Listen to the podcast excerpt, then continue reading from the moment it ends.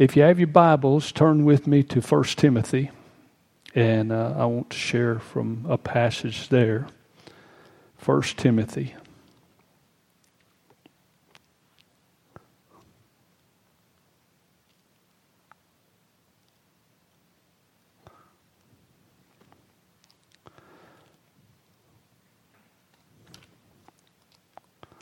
First Timothy chapter 2.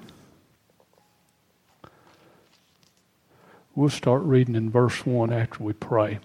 Father, we do give you thanks for, uh, Father God, all your good blessings. We thank you, Father God, for, uh, Father, both knowledge uh, that's taught us by the Holy Spirit as well as utterance that's given to us by the Holy Spirit. We pray, Father, that you would enrich us tonight with uh, deposits of grace, with wisdom and understanding. Uh, Father, we pray for answers that would come to, to us, to individuals, light that would clear up any uh, darkness. We pray, Father God, that you would be glorified in the ministry of your word. And Father, we confess freely and fully that our love of your word is our love of you because it's you that speaks the word. And uh, Father God, we thank you that we receive it with uh, respect, with uh, with honor and with high esteem tonight. And thank you that it, it uh, as we mix faith with it and honor it, that it has a great profit in our life. We thank you for it in Jesus' name. Everybody said, Amen. You know, uh, letters that are written and, and print uh, only has. Um, uh, you know, the degree of, uh, of uh, you know, value to us comes from who spoke it. Amen. If you get a love letter from your sweetheart, uh, you know, what makes it, you know, so valuable is who wrote it or who said it.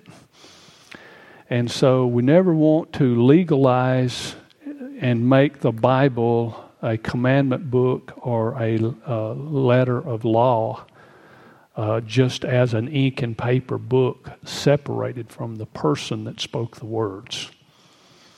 Uh, religion, uh, you know, can, uh, you know, memorize the Word of God and it be just, uh, you know, a array of laws.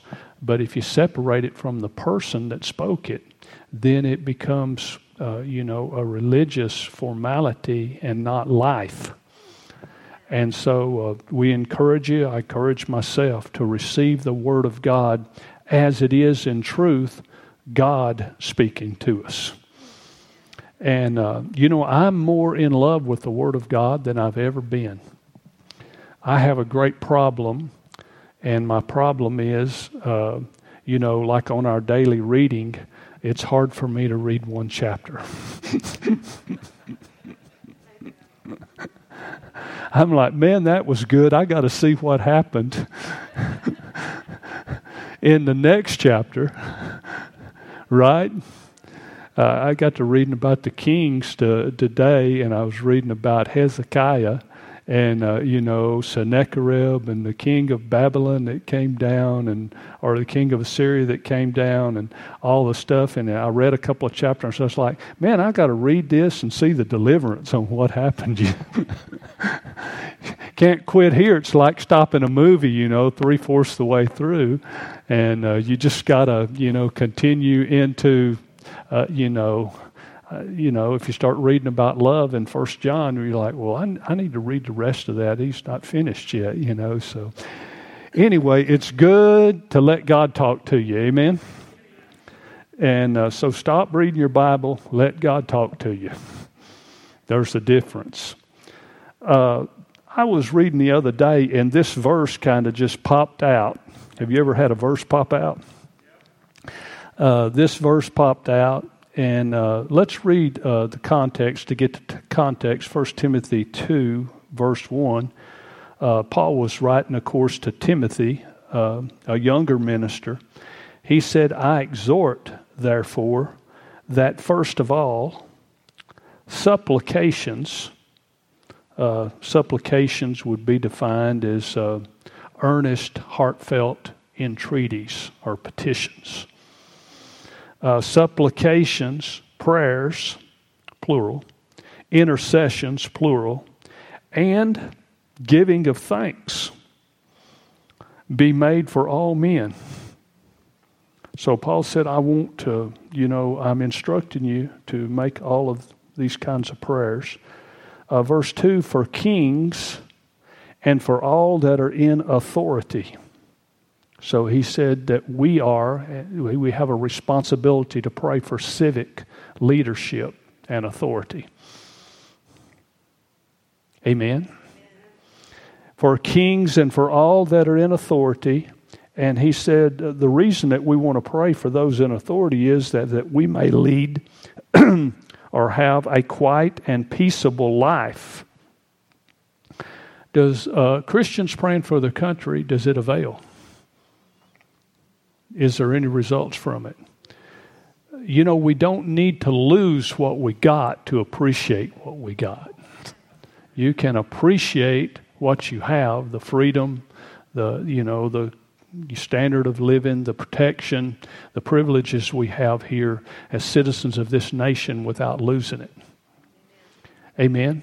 You don't have to lose it to pray for it and ask for it. Amen. You can appreciate it and continue to believe God for it. He said, For kings and for all that are in authority, that we may lead a quiet and a peaceable life in all godliness and all honesty. For this is good and acceptable, or in other words, pleasing in the sight of God our Savior. So to do that is the will of God. Who will have all men to be saved. Now he's talking about the harvest in connection with a country having peace. Uh, there's, you know, when a country is having a civil war, evangelistic efforts are hindered when there is the ability to move about freely and the gospel can be preached without uh, the hardship or the distraction of unrest and chaos, then the plan of God can go forth better in a peaceful state than it can in a persecuted or a chaotic state. And so God said to pray for the leaders so that the country would have peace and in that the country has peace, then he said all men can be saved and come to the knowledge of the truth. For there is one God, not a multiplicity of gods, and one mediator between God and men, the man Christ Jesus now, you know, the Word became flesh and dwelt among us. And he took, you know, he said, Sacrifice and offers, and you would not, but a body you've prepared for me. I come in the volume of the book to do your will. Jesus took upon him a body so that he could be representative of Adam's race. Just as Adam was representative and all men came into condemnation through Adam's disobedience and sin, through the obedience of the second Adam, representative of the human race, all have come into righteousness and the removal of condemnation. Can you say amen? So there is a man at the right hand of God tonight in a flesh and bone body, a man sits on the throne with God, who is an eternal spirit. And that man has scars in his hands and on his side. Are you still here? And his blood has been offered on the heavenly mercy seat of the holiest of holies. So there's a man in heaven tonight who is the mediator between God and men. Can you say, man? How many knows that God needed to reconcile us and get us back in right relationship with Him? And the only way that could happen is through His plan of redemption and the removal of sins because He's holy. And sin can't approach to his presence, so somebody had to get rid of the enmity between us and God so that we could be reconciled to him. So God reconciled us to himself through the mediatorial work of the Lord Jesus Christ. God so loved the world that he gave his only begotten Son. That Son became flesh and blood. Amen. so there's one God and one mediator between God and men, the man Christ Jesus. You know, John said that uh, if a person denies that Christ came in the flesh, he is Antichrist. Jesus called himself both the Son of God and the Son of Man. He was 100% God, second person of the deity, but he was also 100% man. Sinless, but man. Can you say man? He, uh, between God and men, the man Christ Jesus, who gave himself. How many like that? He gave himself. You know, the greatest thing you can give is yourself, right? Who greater love hath no man that he laid down his life for his friends. He gave himself a ransom. How many knows what a ransom is? If somebody gets kidnapped and they're demanding a million dollar ransom, then if the ransom is paid, supposedly that's the conditions that the person gets set free. Right? So Jesus was the ransom price, his blood, his life that freed us. Say it with me. Say it. I am ransomed I am redeemed. The price has been paid, and I'm set free. Amen. Anybody happy about being free tonight? Being redeemed or ransomed, not with corruptible things such as silver and gold, but with the precious blood of Christ, as of a lamb, you know, slain without spot or without blemish. You're very valuable. I, I really I was reading yesterday, and and was reading in First John, and he kept saying, "Beloved, let us love one another." And he'd call us beloved. And uh, I looked that word up, beloved, and that's actually the the uh, uh, it actually the root of it is agape, agape, the Greek word agape, which is divine kind of love. So beloved means agaped. You're agaped. You're divinely, you're the divinely loved ones. I had a revival at home about being agaped or beloved yesterday. I'm beloved of God. That's basically saying the same thing that John said in the epistles about himself when he kept saying about himself, the disciple whom the Lord loves. He didn't call himself John, me, John. He said, kept calling himself the disciple whom the Lord loves. Uh, you know, that's good just to go around saying that all the time. I'm the disciple whom the Lord loves. He ransomed me, He redeemed me. I'm so valuable to Him, right? I'm agaped. I'm, I'm the beloved of God. He's put His love on me. That'll turn your crank. That'll get rid of your insecurities. That'll give you some healthy self esteem, not in pride apart from God, but in Christ. Can you say, man? Uh, for what uh, workmanship? You're His workmanship. That actually, actually, the Greek is uh, you're His uh, poem, poetic masterpiece. You're God's work. Can you say amen? Praise God. So he said, uh, who gave himself a ransom for all to be testified in due time. Amen. We can give testimony to Christ and what he's done. Amen. He said, Whereunto Paul said, Because of that, I'm ordained a preacher and an apostle or a messenger or sent one. I got a mission from God. I speak the truth in Christ and lie not. He said, I'm a teacher of the Gentiles in faith and in verity. All right. Now we're down to our text. Verse 8. He said, I will, therefore, that men pray everywhere.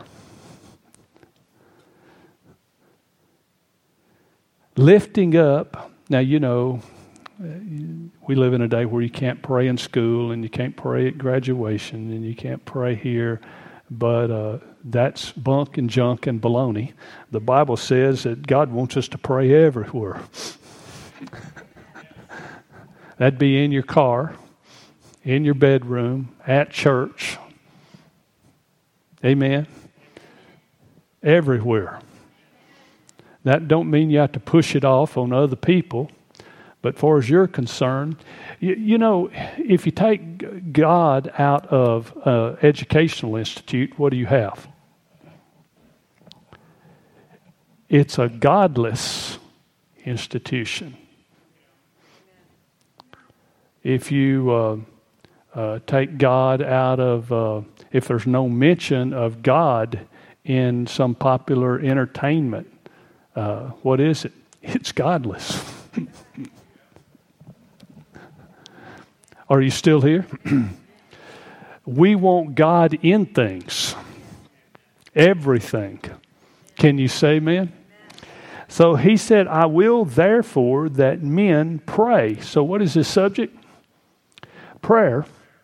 And notice, you know, we, I guess why this jumped out to me, we always use the second, uh, 1 Timothy chapter 2, 1 through 5 about praying for the nation. But this whole context, he's still talking about prayer. And he said, I will therefore that men pray everywhere, lifting up holy hands. Say, lifting up holy hands. Amen. You know, your hands are not to kill people with, or to steal stuff with, or to punch other people. Are you still here? Your hands are to lift up to God. Now, a lot of times people don't lift hands at church, but it's scriptural to lift your hands. Can you say amen? It's scriptural to lift holy hands. Lifting up holy hands without, say without, without wrath and doubting. So, lifting up, praying everywhere, lifting up holy hands without wrath and without doubting. Uh, I got stuck on this a little bit uh, with this without wrath and doubting, and it's just kind of popped to me. And so uh, we've used up a, a, good portion of our time, so we can't get super heavy duty into it. But uh, let me just make some comments, okay? First of all, he said that he wanted men to pray everywhere. Now, thank God we got a good balance of uh, females and males here tonight. I think it's almost 50%, maybe just a little higher on the uh, female side. But he said he wanted men to pray.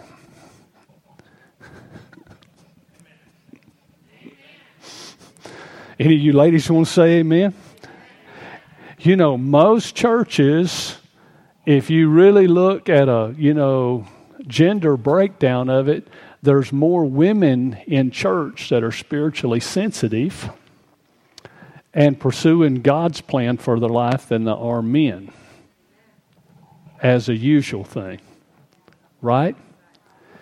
When it comes to prayer, if you go to the intercessory prayer meeting or the prayer group meeting, usually it'll be more ladies than it will be men that are carrying the burden of prayer. But God said that He wanted men to pray.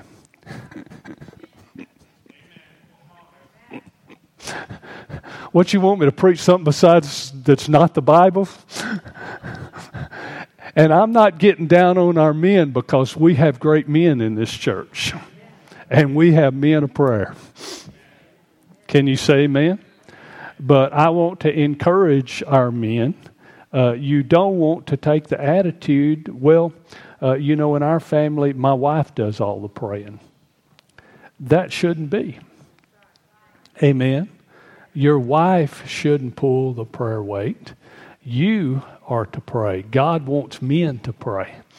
Christ was our example in prayer, and he was a man of prayer. Paul is our example as New Testament, born again, spirit filled, in Christ Christians, and Paul set an example for us to pray. He was a man of prayer. He said, For this cause I bow my knees. Paul was a knee bowing, holy hand lifting man of prayer. So, uh, you know, I'm, I don't want somebody to see me bow down on my knees and lift my hands. Those things are both scriptural. Paul said, For this cause I'll bow my knees. He said, I want men to pray everywhere, lifting up holy hands. Can you say amen? So there's strength from this verse. This is like Peter walking on the water. You know, when Jesus said, He said, "If it, if it, if if it's you, Lord, bid me come on the water." Jesus said, "Come." So Peter really wasn't walking on the water. Peter was walking on that command that had the power in it from God. Can you say amen? He could walked on air or walked on water or walked on whatever if Jesus had said come. Can you say amen? So the enablement came with the command or the instruction. And if God said, I want men to pray, then there's an anointing and a grace for men to pray. And when men in their families pray, it affects their families in a positive way more than, you know, people talk about, I had a praying mama. Well, how much more do you hear about praying mamas than you do praying daddies? Are you still here? I know recently I've had my kids on my heart, and I've had grace to pray for those kids, an anointing to pray for those kids. Can you say amen? I mean, the devil can't have my kids. They are not going into darkness. They're taught of the Lord, and great is the peace of my kids. And they are walking in righteousness and they're not going to get distracted by this world. They may get this or get that and may pursue educational careers and stuff like that. But as far as I'm concerned, they are not going to get away from the call of God on their life because they got a praying daddy. Praise God. I insist that the devil will not mess their lives up. Can you say amen? So he said, I want men to pray. Man, I like this verse. Woo! We got some praying men at this church. Now, you know, if you're a lady and your husband is not spiritually interested in things, the Bible gives you instructions in 1 Peter 3. It just said, just live a godly life before them. And your godly life will have more influence on them than a hundred sermons that the pastor would preach. He said, if they're not won by the, we'll just turn there and read it. you know, these are pastoral texts.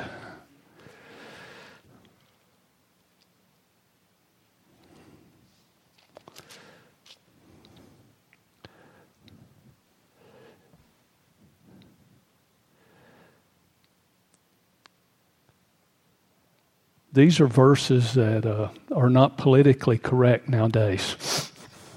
Are you still here? Sit with me. Faith Builders Church is a church full of men who pray. Hallelujah. Now, you know, about six or eight months ago, or maybe a year ago, my prayer life was just, you know, I hate to admit this, but I'm just going to be honest. You know, I took prayer school and I knew that the Lord didn't want us to stop having prayer school. But I took it. And I thought at the time, I was like, Lord, I don't need to take this because I'm already busy. But it actually ended up being a great blessing to me because it actually forced me to pray. you know, I remember Brother Hagin talking about one time that a pastor asked him, he said, How do you get your people to pray? Talking to Brother Hagin, you know, he had people come and pray. Said, How do you get your people to pray? The pastor asked Brother Hagin that, and he said, Well, you've got to pray yourself if you want your people to pray. well, it stirred my prayer life up.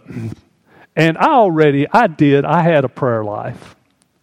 But, you know, really, you, should have been coming to prayer school to get this, but we got off on uh, Ephesians 3.14. You've missed out on some things by not coming to prayer school. But Paul said, For this cause I bow my knees. We started studying the content of the epistle prayers, and we started confessing we have the same spirit of prayer that Paul had. Well, that actually got inside me. And I start had loving this church more and praying for this church more than I previously had. And that's just in the beginning stages. That's going to continue but and it's not a laborious, you know, okay, let's see if I've been here 13 minutes or 17 minutes. I got to hang on. I'm going to pray 20 minutes. That It's not that kind of laborious, you know, mono, monologue. It, it, prayer is to be a living relationship thing. Are you still here? And uh, it's, it's not a duty, it's become joy. Can you pray and enjoy praying and want to pray? Well, at first, you may have to force yourself to do it. It's kind of like setting the oven to 400 degrees. You may have to set yourself to pray. But if you will start praying, you will get over more into the spirit of prayer. And it's deception of the devil to think, oh, prayer is boring and prayer is is uh, is just you know is is distasteful and there's nothing about no you start is being in the presence of god distasteful? Fellowshipping with the living creator of the universe who has all the wisdom there is to have all the knowledge there is to have who's all powerful that made the universe and knows everything about everything is spending time with that particular individual bored. You know, there's instances where Jesus, it said, went up into the mountain and prayed, and he had sent the disciples off to cross the sea, and he came walking on the water in the fourth watch of the night. This was like, you know, seven or eight hours later. He had been up in the mountain uh, fellowshipping with God. You know, uh, not all prayer should be long prayer. Sometimes prayer should be short. You know, somebody asked Smith Wigglesworth. He said, "You know, uh, you know, how long do you pray?" And he said, "Usually not over fifteen minutes." And then he paused and said, "But I usually don't go over fifteen minutes without praying." praying is living in God's presence. It's practicing His presence. It's getting His work done in the earth when we pray for the harvest, when we pray for others, for saints, when we pray for the church, when we pray for the nation. That's labor, that's work. Are you still here? But you know, all revivals that have breaking forth, broke, breaking forth. I'm glad my grammar teacher's not here tonight. all the revivals that have broke forth you know, it's almost without, uh, uh, you know, without uh, fail that those were preceded by prayer. You know, when Daniel, when Israel was to come from their captivity, uh, the Bible says that Daniel was reading the book of Jeremiah, and he saw in the book of Jeremiah that God had said, after 70 years, I'm going to bring my people back. he set his face to seek the Lord about that. He saw it in the Word and he began to pray about it, and the Lord then began to move and sent back Ezra and sent back Nehemiah and sent back, you know, the fulfillment of that. Are you still here? So we have a part to pray. On one occasion, it said Jesus prayed all night, and the, the next morning, he called uh, the, the multitude to him and chose 12 disciples. Right? How, how, why didn't he choose 11? Why didn't he choose 13? Why did he choose 12? Because that night while he was praying, he got God's plan and God's purpose and got who it was. If you pray more, you'll know more. You know, there's a lot of confusion. A lot of people, you know, not don't know direction, and I've been there, and, and at times am still there. But praise God, for those that pray, they start seeing more and more. praise the Lord. And to some extent, the body of Christ and a church has lost, in a general sense, lost the spirit of prayer. One of the signs of a healthy Christian is a prayer life.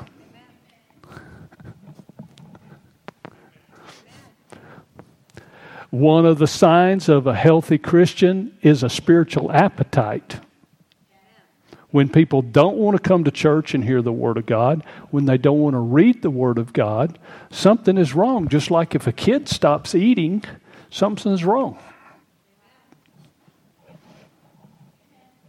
They're not hungry anymore. Well, if you're not hungry for the things of God, something's wrong with your spiritual life. You need to go to Dr. Jesus. You know, He is the great physician and he still makes house calls. and he said, he said, if you'll draw near to me, I will draw near to you. So who takes the initiative? If you draw near to me, I'll draw near to you. And if you don't take the spiritual initiative to begin to pray about some things, those things are not going to happen. You know, uh, it, you know, it messes with your personal will and your personal flesh to have to, you know, adjust your life so that you can give yourself more to prayer. But you're not going to be sorry when this life is over if you did. Now, you know, I've, I've missed some opportunities to pray and to give myself to prayer. But uh, that stirring in me again, and I'm recognizing the Holy Spirit working in my life to draw me into a closer uh, prayer relationship with the Lord. And uh, I want to yield to that. And I want that to work in me. You know, we talk about having the works of Jesus. He said, You know, verily, verily, I say unto you, uh, you know, say to, verily, verily, I say unto you, those that believe on me, the works that I do, shall you do also. Right? Well, are we going to have the works he did without the prayer life that he had? If we're, if we're going to have the ministry that he had, I mean, he said, uh, you know, I only do what I see my father do. I only say what I hear my father say. Where did he see what the father did, and where did he hear what the father said? It was his ministry was a byproduct of his fellowship with the Lord. Can you say amen? I'm going to say that again. His ministry was a byproduct of his fellowship with the Lord. So Jesus said that his house would be called a house of prayer. And sometimes it feels like we're pulling a cart uphill to get that running up and get that strong. But I believe, praise God, that there's breakthroughs happening uh, in this arena. And the Bible said the effectual, fervent prayer of a righteous person, uh, the Amplified Bible says, makes tremendous power available, dynamic in its working. I know one thing that the Lord's been dealing with me about, you know, is, you know, too much administration. Well, in a smaller church, you're going to have to do a lot of administration. I answer the phone some, I run errands some, I get the mail, you know, I help, you know, Stephen Joy's out of town, I help with the accounting, I help, you know, I clean sometimes, I pick up trash in the yard, I do whatever it takes to for our church to go. But you know, in Acts chapter 6, it said that the apostles, uh, you know, uh, you know, when the food ministration, and there was complaints about some not being ministered to with the daily ministration of the food uh, in connection with the widows that the church helped, uh, the apostle said, uh, you know, look ye out seven men among you that we may put over this administration. And he said, we're going to give ourselves continually to the word of God and prayer. Can you say amen? Now, of course, that's in the ministry. I mean, if you run a business or you're a business owner or you're an employee of a, co- co- a company or whatever, you can't give yourself uh, continually to prayer and to the ministry of the word. I mean, you're there to take care of, you know, some natural things too. But just because you have to do that, that doesn't mean that you have to do that all the hours of the day. Can you say amen? You can have time to give yourself to prayer. You know, there's the law of use. How many knows if you take, uh, say, if I take my left hand tonight, before we go home, I tie it behind my back.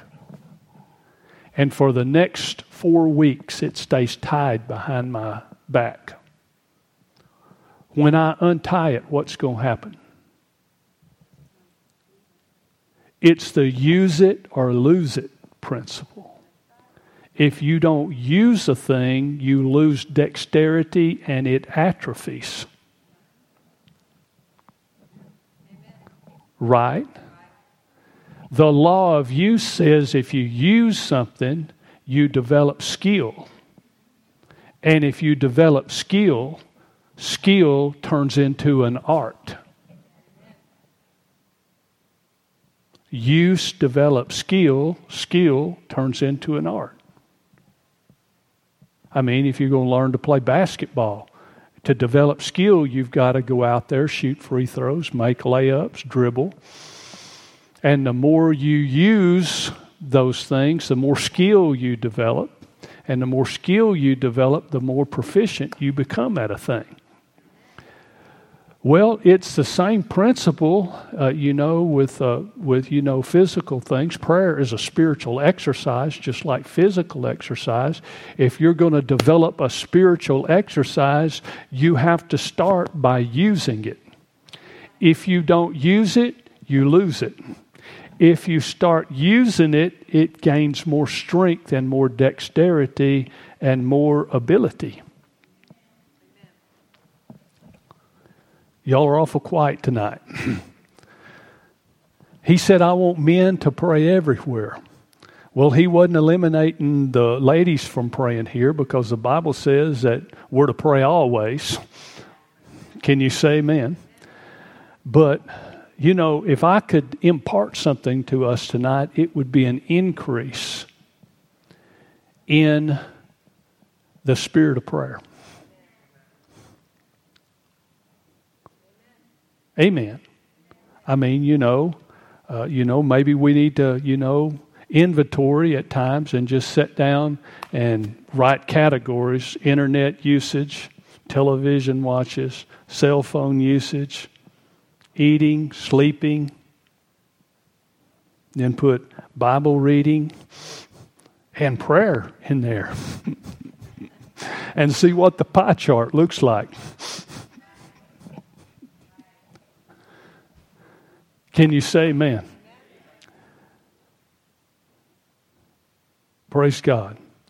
You know, before the healing revival came in the 40s, uh, late 1940s, Brother Hagin talked about that he started praying, got it on his heart to pray about those things. And the Lord said to him at the end of World War II, there's going to come a revival of divine healing. You know, before the outpouring of the Spirit of God, uh, you know, Brother Parham and some Bible school students got hungry for the things of God and started praying for the same experience they had in the book of Acts. The Bible says, Seek and you shall find. Can you say amen? So I know you're busy, and I know I'm busy, and I know our society doesn't lend itself to encouraging a meditative life of prayer or a meditative life of being in God's presence, but you must if you're going to be what God has called you to do and have what God's called you to have and fulfill God's plan and purpose for your life, there must be a movement in that direction. Now, last Wednesday night, we talked about waiting on the Lord. Do y'all remember that? They that wait upon the Lord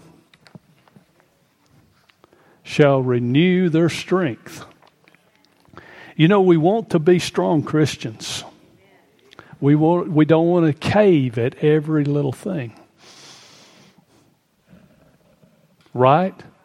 I mean, you know, one time the disciples, Jesus was facing a, one of the, hard, the hardest tests of his life in the Garden of Gethsemane.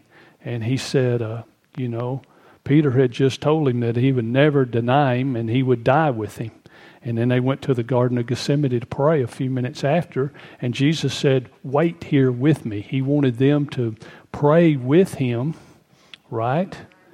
And uh, he prayed. He went on a little ways away from them and prayed, and then came back to them, and they had, you know, they were so tired that they had went to sleep instead of praying, right? And, uh, you know, he went away again and came back and they were still sleeping. Well, you know, when, you know, I don't know, you may not have experienced as much, but if you're in the ministry, uh, satanic oppression sometimes can come before there's breakthroughs. And there can be a heaviness that just tries to drain and sap your strength. Have you ever experienced that before? And it's almost like, you know, just keeping your faith and keeping your focus and keeping free from distractions and keeping uh, in you know resisting uh, temptations to quit or resisting your flesh or whatever can begin to pull on you so hard that it can it can uh, zap your strength. And that's why we need to be in prayer. Jesus said the spirit is willing but the flesh is weak. He said watch and pray that you what that you enter not into temptation. You know, we've all been tempted and yielded to temptation before. It's not a sin to be tempted, but it's when we yield to temptation. I've yielded to temptation, you've yielded to temptation. But having a prayer life and waiting in God's presence or being in God's presence and receiving strength puts us in a position to not enter into things. It can keep you from saying a wrong thing or doing a wrong thing that can cause a problem. Can you say amen? I know it's a little bit sobering tonight, but you know, again, I you know, you know what kind of pastor I am.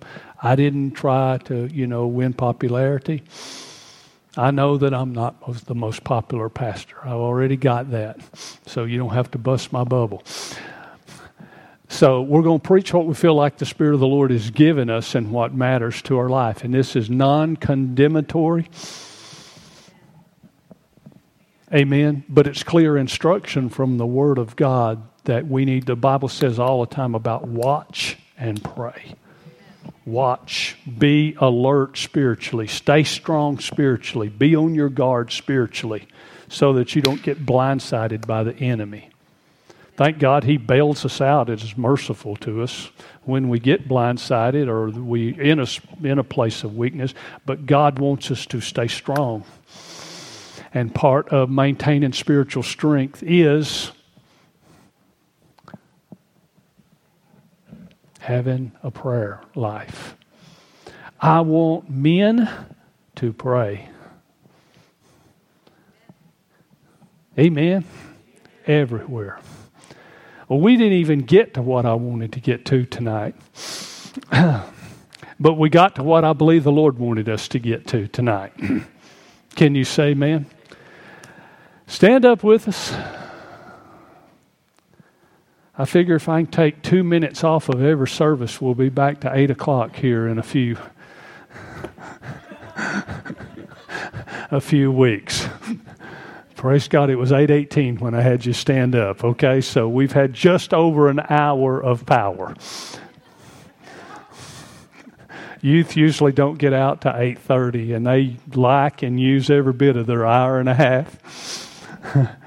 but uh, you don't want them to be more uh, spiritual, uh, spiritually, you know, hungry than you are.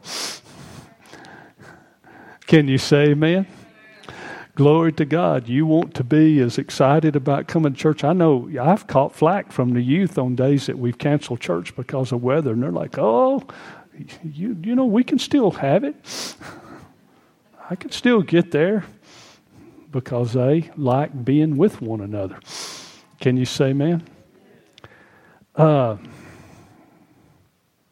hallelujah. Praise the Lord. This church is a house of prayer, and you are a prayer warrior. Amen.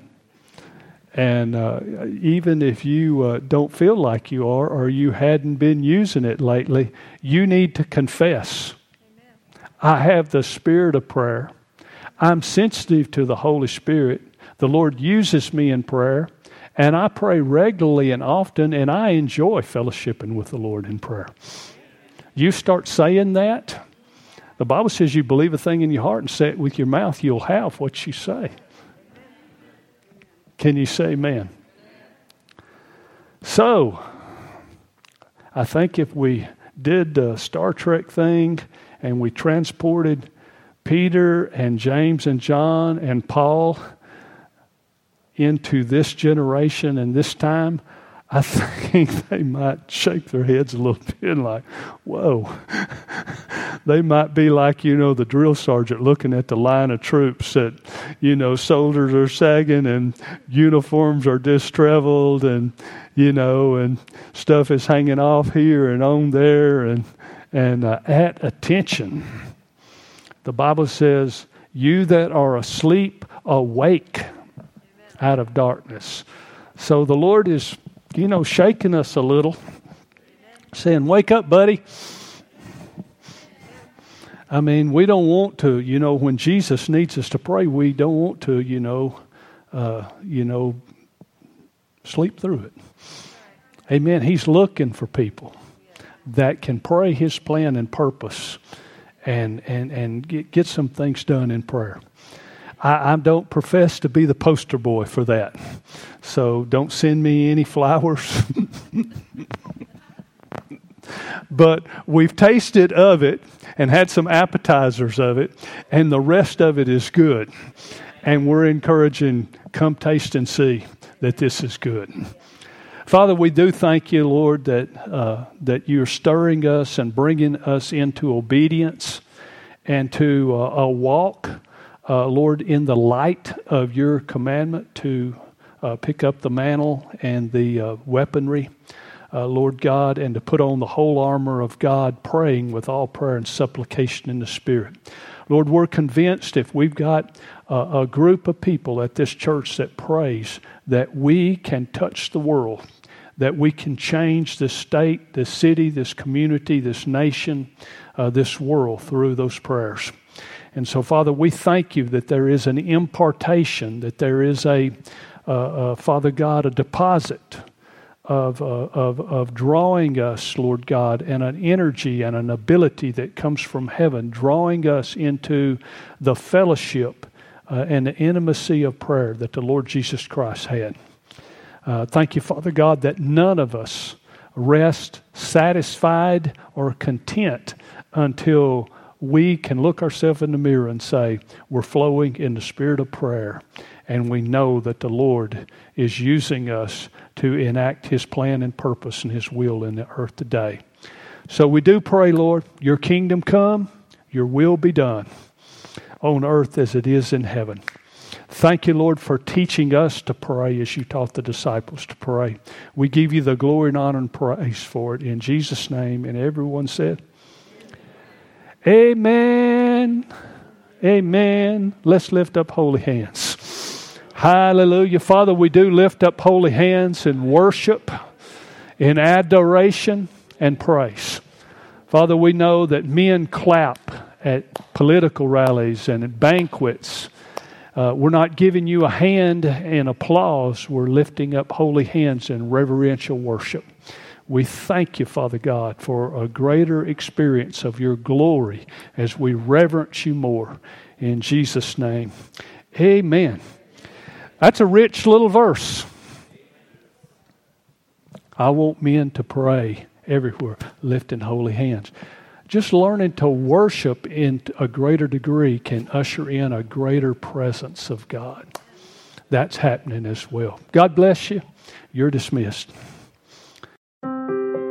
This message has been brought to you by Faith Builders Family Church. To learn more, please visit our website www.faithbuilderschurch.net.